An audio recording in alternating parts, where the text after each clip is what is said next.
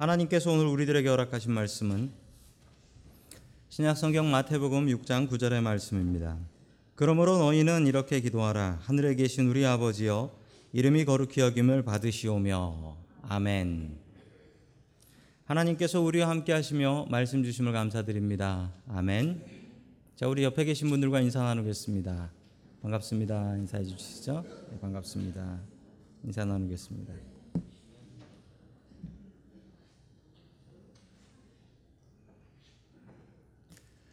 어느 집사님이 아프리카에 선교 간다라고 어, 거짓말을 치고 아프리카에 관광을 가셨습니다. 관광을 갔다가 이상한 마을에 들어갔는데 그 마을이 식인종들 사는 마을이었답니다. 붙잡혔대요. 예, 잡혀 먹힐 것 같았습니다. 그래서 이분이 마지막으로 기도를 했는데 주기도문을 했답니다. 주님 하면서 주기도문을 끝까지 외웠습니다. 근데 끝날 때까지 안 죽이더래요. 그래서 눈을 딱 떠 보니까 아니 식인종이 자기 앞에 무릎을 꿇고 기도를 하고 있다는 거예요. 아이고 이 사람도 교회 다녀 살았구나.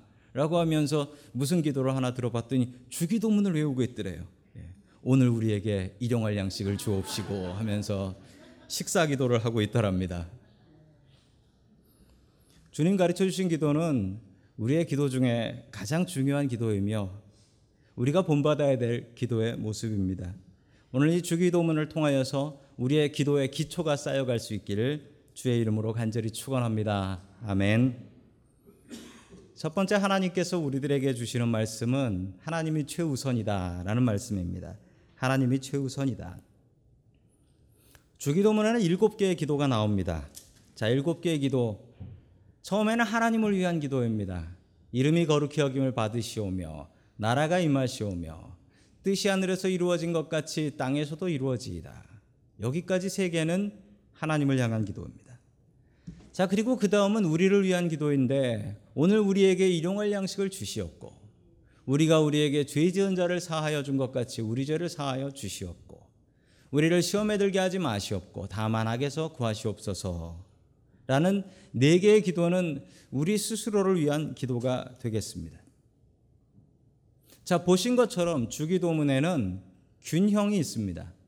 하나님을 향한 기도가 있고 사람을 향한 기도가 있습니다. 또한 주기도문에는 순서가 있습니다. 하나님을 위한 기도가 먼저고 그 다음 사람을 위한 기도가 다음이다. 라는 것을 알려주고 있습니다. 우리는 주기도문을 통해서 우리의 기도에 균형이 있어야 됨을 배워야 되겠습니다. 기도는 대부분 이기적입니다. 기도는 다 나의 것을 위해서 시작합니다. 그리고 남을 위해서 기도해도 나랑 아는 나랑 연결된 다른 사람을 위해서 기도합니다. 기도는 이기적입니다. 그런 이기적인 기도에 주님께서는 우리에게 그 기도가 균형이 있어야 됨을 알려주고 있습니다. 그 균형은 하나님으로부터 시작합니다. 하나님께 먼저 귀한 것 드릴 수 있어야 한다라는 것입니다.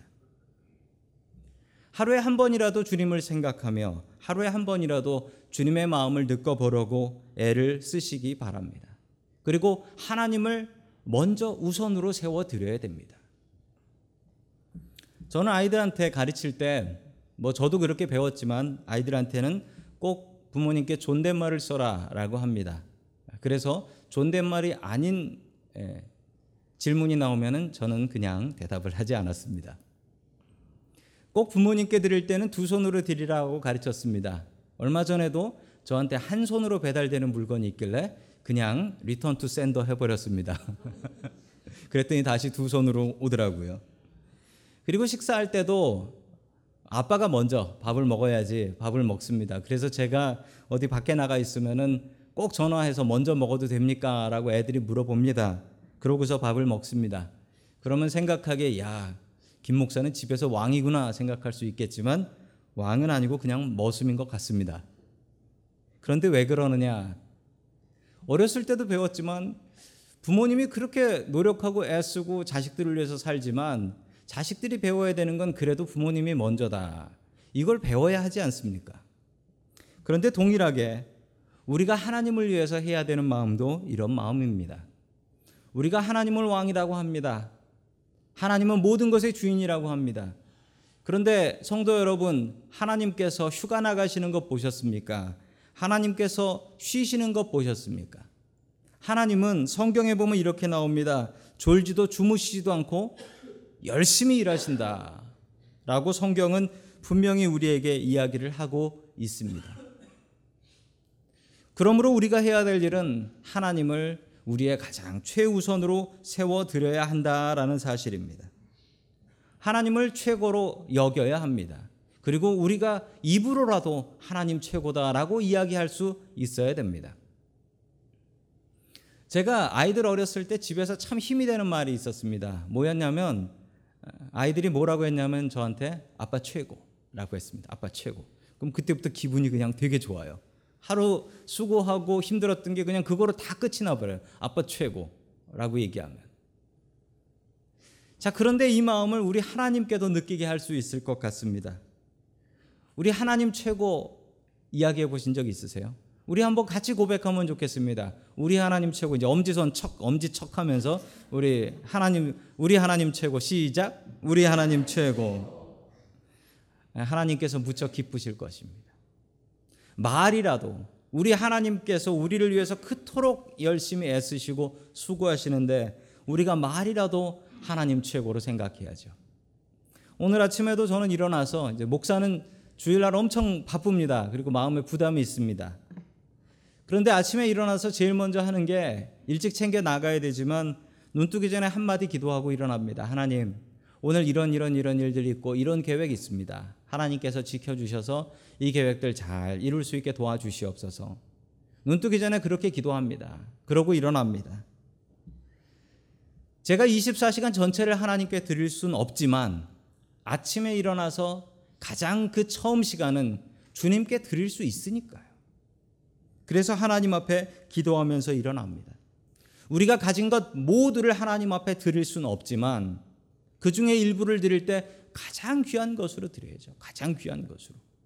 그래서 저는 하나님 앞에 예물 드릴 때 될 수 있으면 가장 가장 깨끗한 돈으로 하나님 앞에 드리려고 애를 씁니다. 아이들한테도 그렇게 가르쳤습니다. 그랬더니 얼마 전 아, 저한테 헌금을 받아가는 저희 둘째 녀석이 헌금 수령을 거부했습니다. 꾸겨졌어요. 라고 거부를 하더라고요. 그래서 딴 걸 찾아가지고 줬습니다. 그래도 제가 그렇게 가르쳤으니 어떡합니까? 하나님께 드리는 것은 가장 귀한 것, 하나님을 가장 최우선으로 생각할 수 있어야 됩니다.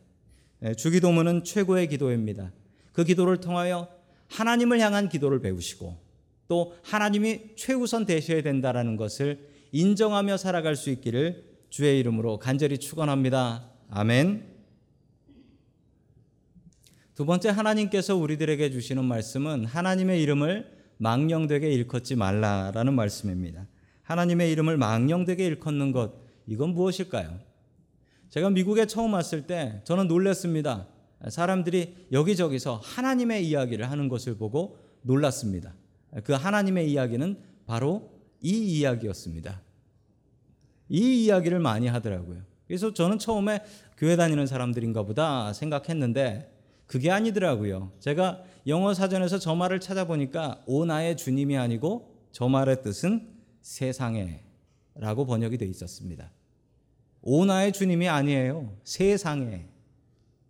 이게 대표적으로 하나님을 망령되게 일컫는 것입니다. 망령되게 일컫는다라는 말이 무엇인지 우리 출애굽기 20장 7절에 잘 나타나 있습니다. 우리 같이 봅니다. 시작. 너희는 주 너희 하나님의 이름을 함부로 부르지 못한다. 주는 자기의 이름을 함부로 부르는 자를 죄 없다고 하지 않는다. 아멘. 망령되게 부르는 것은 함부로 부르는 것입니다. 우리가 주님을 부를 때 주님의 이름을 부르는 것은 잘하는 것입니다. 그런데 주님의 이름을 찾지도 않으면서 주님의 이름을 부르면 주님께서 뒤돌아 보실 것 아닙니까? 그런데 뒤돌아봤는데도 부른 거 아니거든요. 이게 망령되게 부르는 것입니다. 아니 누군가 제 이름을 불렀으면 목사님하고 불렀으면 부르고 얘기를 해야 되는 거잖아요. 그런데 제 이름을 부르고서 딴짓을 해요. 그럼 이건 망령되게 부르는 것입니다. 이것이 십계명의 세 번째 계명입니다. 참고로 살인하지 말라는 여섯 번째 계명입니다. 여섯 번째 계명보다 더 중요한 계명이 세 번째입니다. 하나님의 이름을 함부로 부르면 안 되겠습니다. 그런데 요즘 하나님의 이름을 미국 사람들만 함부로 부르는 줄 알았더니만 한국에서도 하나님의 이름을 참 많이 함부로 부르는 게 유행이에요. 유행이에요. 보니까 요즘 한국에 가짜를 붙이는 게 유행이더라고요. 갓. 옛날에는 갓김치에만 갓을 붙였는데 요즘은 이런 얘기하면 안 돼요. 오뚜기라는 기업이 있는데 착한 일을 많이 한대요. 그래서 오뚜기라고 안 하고 갓뚜기라고 부른대요. 치킨을 좋아하는 사람은 치킨이 하나님이래요. 그래서 치느님이라고 부른답니다. 그리고 유재석이라는 개그맨이 좋은 일 많이 한다고 해서 유느님이라고 부른대요. 아니 훌륭한 사람을 훌륭한다고 불러주는 건 좋은데 거기에 왜 하나님의 이름을 넣습니까? 우리 크리스찬들은 그런 거 하면 안 됩니다. 그런데 요즘 신문에도 이렇게 나와요. 신문에도. 유행이니까 하나님의 이름을 망령되게 일컫는 게 유행이니까. 얼마 전에 한국에 축구 감독이 있었습니다. 슈틸리케라는 감독이 있었는데 이분 별명이 있었습니다. 축구 감독을 너무 잘하니까 이기니까 저분을 가틸리케라고 불렀어요. 축구의 신이라고. 어떻게 됐는지 아십니까? 성적 떨어져서 쫓겨났어요. 중국 갔습니다. 지금도 중국 간 저 사람을 그렇게 욕을 해요. 그때 못하더니 그럴 줄 알았다고. 아니 언제는 가틸리케라고 하더니 지금은 그렇게 욕을 합니까? 아니 욕을 해도 욕을 해도 왜 하나님의 이름을 넣습니까? 미국 욕 중에도 하나님 들어간 것 참 많지요? 하나님의 이름을 거룩하게 불러야 됩니다. 우리가 주님의 이름을 망령되게 일컬으면 안 되겠는데 종종 우리는 그런 일들을 합니다. 주여라는 말이 대표적입니다. 주여라는 말이. 주여라는 말의 원래 뜻은 무엇입니까? 주여라는 말의 원래 뜻은 노예가 자기의 주인을 부를 때 쓰는 말입니다. 주인님, 이거 어떻게 하면 될까요? 라고 할 때 주여라고 부르는 겁니다. 주인님, 이거 어떻게 할까요? 이 말의 뜻은 우리 인생의 주인이 나 자신이 아니고 하나님께서 주인 되신다라는 고백입니다. 내 인생의 주인이 내가 아니라 주인님이십니다라는 것을 고백하며 주인님, 이거 어떻게 하면 좋겠습니까? 주인님을 부르고 주인님을 의지하기 위해서 부르는 말입니다. 그런데 이 말을 참 많은 분들이 그냥 뜻없이 의미 없이 주님을 부릅니다. 주여 불러서 주님께서 보시면 뭐라고 하실 겁니까? 안 불렀는데요. 이게 망령되게 일컫는 것입니다. 우리 금요일마다 기도할 때 주님을 세 번 부르고 기도합니다. 주여 세 번을 부르고 기도하는데 그 이유는 주님, 내가 기도하니 내 기도를 좀 들어주십시오. 주님을 부르는 것입니다. 이 주여라는 말을 다른 뜻으로 사용하시는 분들이 있습니다. 아이들이 주여라는 말의 뜻이 무엇인 줄 아십니까? 어떤 아이들은 주여를 예, 주여라고 생각하는 친구들도 있습니다. 아이들이 주여를 뭐라고 생각하냐면 우리 엄마나 아빠가 놀랐을 때 혹은 화났을 때 쓰는 말. 이 말이 나오면 긴장합니다. 주여의 원래 뜻이 그런 것입니까? 그렇지 않죠. 주님의 이름을 부를 때 사용하셔야 됩니다. 우리 마태복음 5장 34절의 말씀 계속해서 봅니다. 시작. 그러나 나는 너희에게 말한다. 아, 예. 하늘을 두고도 맹세하지 말아라. 그것은 하나님의 보좌이기 때문이다. 아멘. 맹세, 미국 사람들도 수혜화한다라고 하죠. 맹세를 하는데 이 맹세를 잘못 사용하는 경우가 그 당시에 너무 많았습니다. 너 이거 했지라고 물어보면 안 했어요. 그럼 그걸 어떻게 믿냐라고 하면 제가 하나님께 맹세할게요. 왜 맹세를 하냐면 하나님께서는 조용히 계시니까요. 당장 내 거짓말을 하나님 이름으로 묻어버릴 수 있으니까요. 그래서 예수님께서는 이렇게 말씀하셨습니다. 맹세하지 말아라. 하늘 두고도 땅을 두고도 맹세하지 마라. 그러면 그렇다. 아니면 아니다 하지. 왜 하나님의 이름을 거기다 파느냐. 절대로 맹세하지 말라 라고 이야기를 하셨습니다. 자, 오늘의 말씀 마태복음 6장 9절의 말씀을 계속해서 봅니다. 시작. 그러므로 너희는 이렇게 기도 하늘에 계신 우리 아버지여 이름이 거룩히 여김을 받으시오며 아멘. 주님의 이름은 놀라운 이름입니다. 우리에게 구원을 받을 만한 다른 일은 주신 적이 없다라고 하셨습니다. 이 이름은 능력의 이름입니다. 이 이름을 어떻게 높이고 어떻게 거룩하게 사용할 수 있을까요? 그리스 알렉산더 대왕의 이야기입니다. 알렉산더 대왕이 정복 전쟁을 하고 있었을 때였습니다. 이 알렉산더라는 이름은 참 유명한 이름이죠. 그래서 미국 사람 중에도 알렉스라는 이름은 참 많이 사용되는 이름이기도 합니다. 이 알렉산더 대왕은 군기가 엄하기로 유명했는데 특별히 알렉산더 대왕은 도망한 군인들이 있으면 자기가 직접 잡아서 처형했다라고 했습니다. 그래서 전쟁 때 도망갈 수가 없었어요. 알렉산더 대왕한테 잡혀 죽으니까. 도망병 하나가 붙잡혀 왔습니다. 그냥 죽이면 되는데 보니까 너무 어려 보여요. 아직도 애예요. 근데 도망을 갔다는 거예요. 그냥 물어봤습니다. 알렉산더 대왕이 네 이름이 뭐냐라고 했더니 마침 이 도망한 병사의 이름이 알렉산더였습니다. 알렉산더입니다. 자기도 부끄러우니까 대왕하고 이름이 똑같 부끄러우니까 알렉산더입니다. 얘기를 했어요.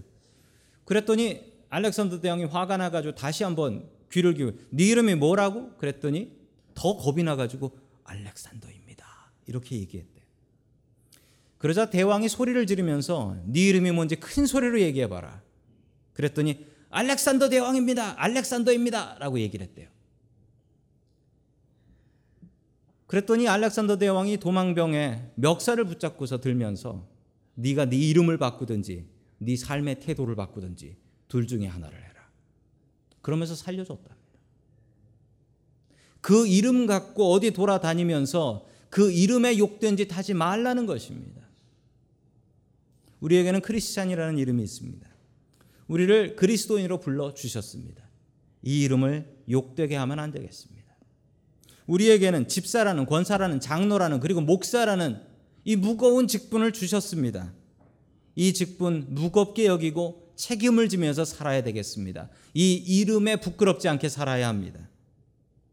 또한 우리에게 주신 이름 하나님이라는 이름 또 예수님이라는 이 귀한 이름을 함부로 망령되게 사용하면 안 되겠습니다. 우리의 입으로 주님의 이름을 거룩히 여기십시오.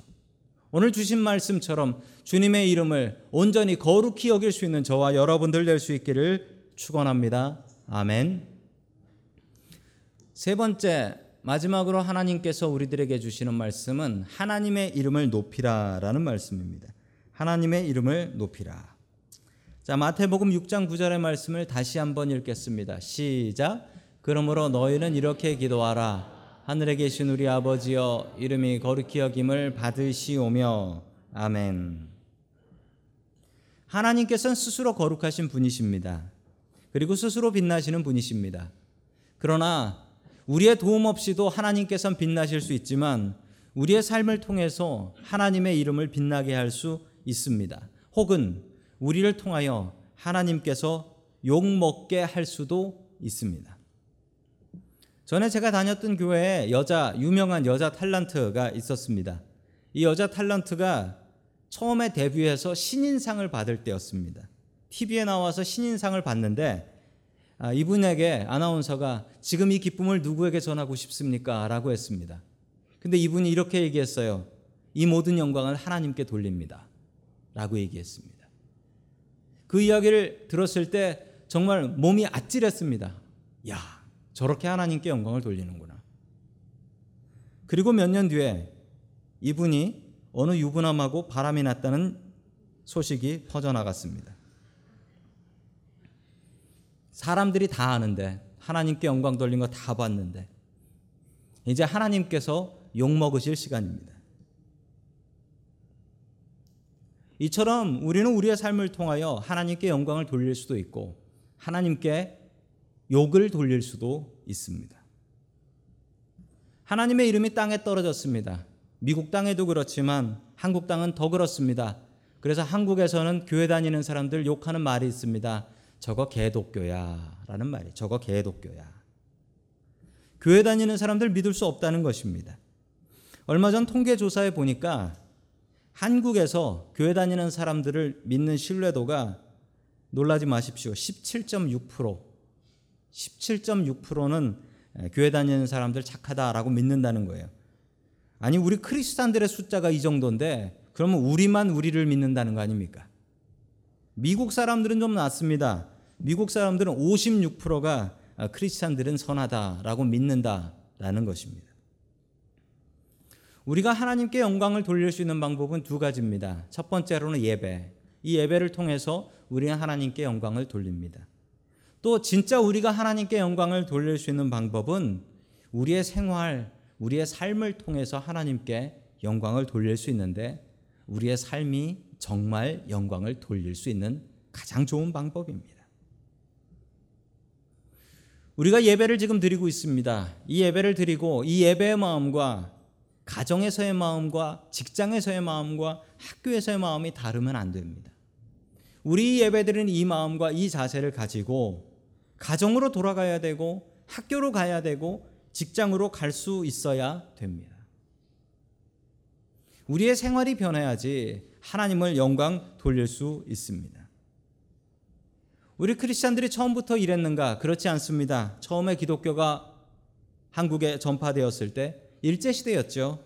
그때는 교회는 어떤 사람이 갔는가? 교회는 애국하는 사람이 갔답니다. 나라 사랑하는 사람이 갔대요. 지금 교회는 누가 가는가? 복받을 사람이 간답니다. 너무나 다르죠. 같은 하나님, 같은 교회인데 너무나 다릅니다. 그래서 그들의 삶도 너무나 달랐습니다. 3.1 운동 때입니다. 1919년 3.1 운동 때 있었던 일입니다. 수원에 있는 제암리라는 곳에 교회가 있었습니다. 제암리라는 교회에 일본군들이 동네 주민 28명을 이 교회에다가 몰아넣고 불을 지르고 총을 쏴서 다 죽였어요. 지금 다 타버린 사진이 보이지요? 저게 1919년에 찍은 사진입니다. 저 사진을 누가, 누가 찍었냐면 그 당시에 스코필드 선교사님이 계셨어요.